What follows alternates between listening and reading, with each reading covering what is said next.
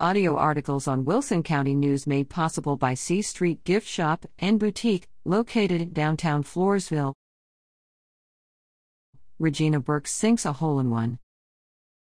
The Riverbend Golf Association held a blind draw golf tournament on September 7th at Riverbend Golf Club in Floresville.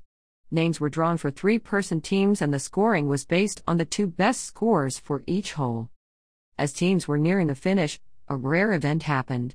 Golfer Regina Burks addressed her tee shot for the par 3 13th hole. She took careful aim and swung. Her teammates watched as the ball hit and rolled in the hole. Regina had scored a hole in one, Fred Stevens and Mary Alice Martin had already played their tee shots and were overjoyed at Regina's fairway wood shot. The tournament winners were Nancy Hartman, Dale Gilliam, and Jim Beasley.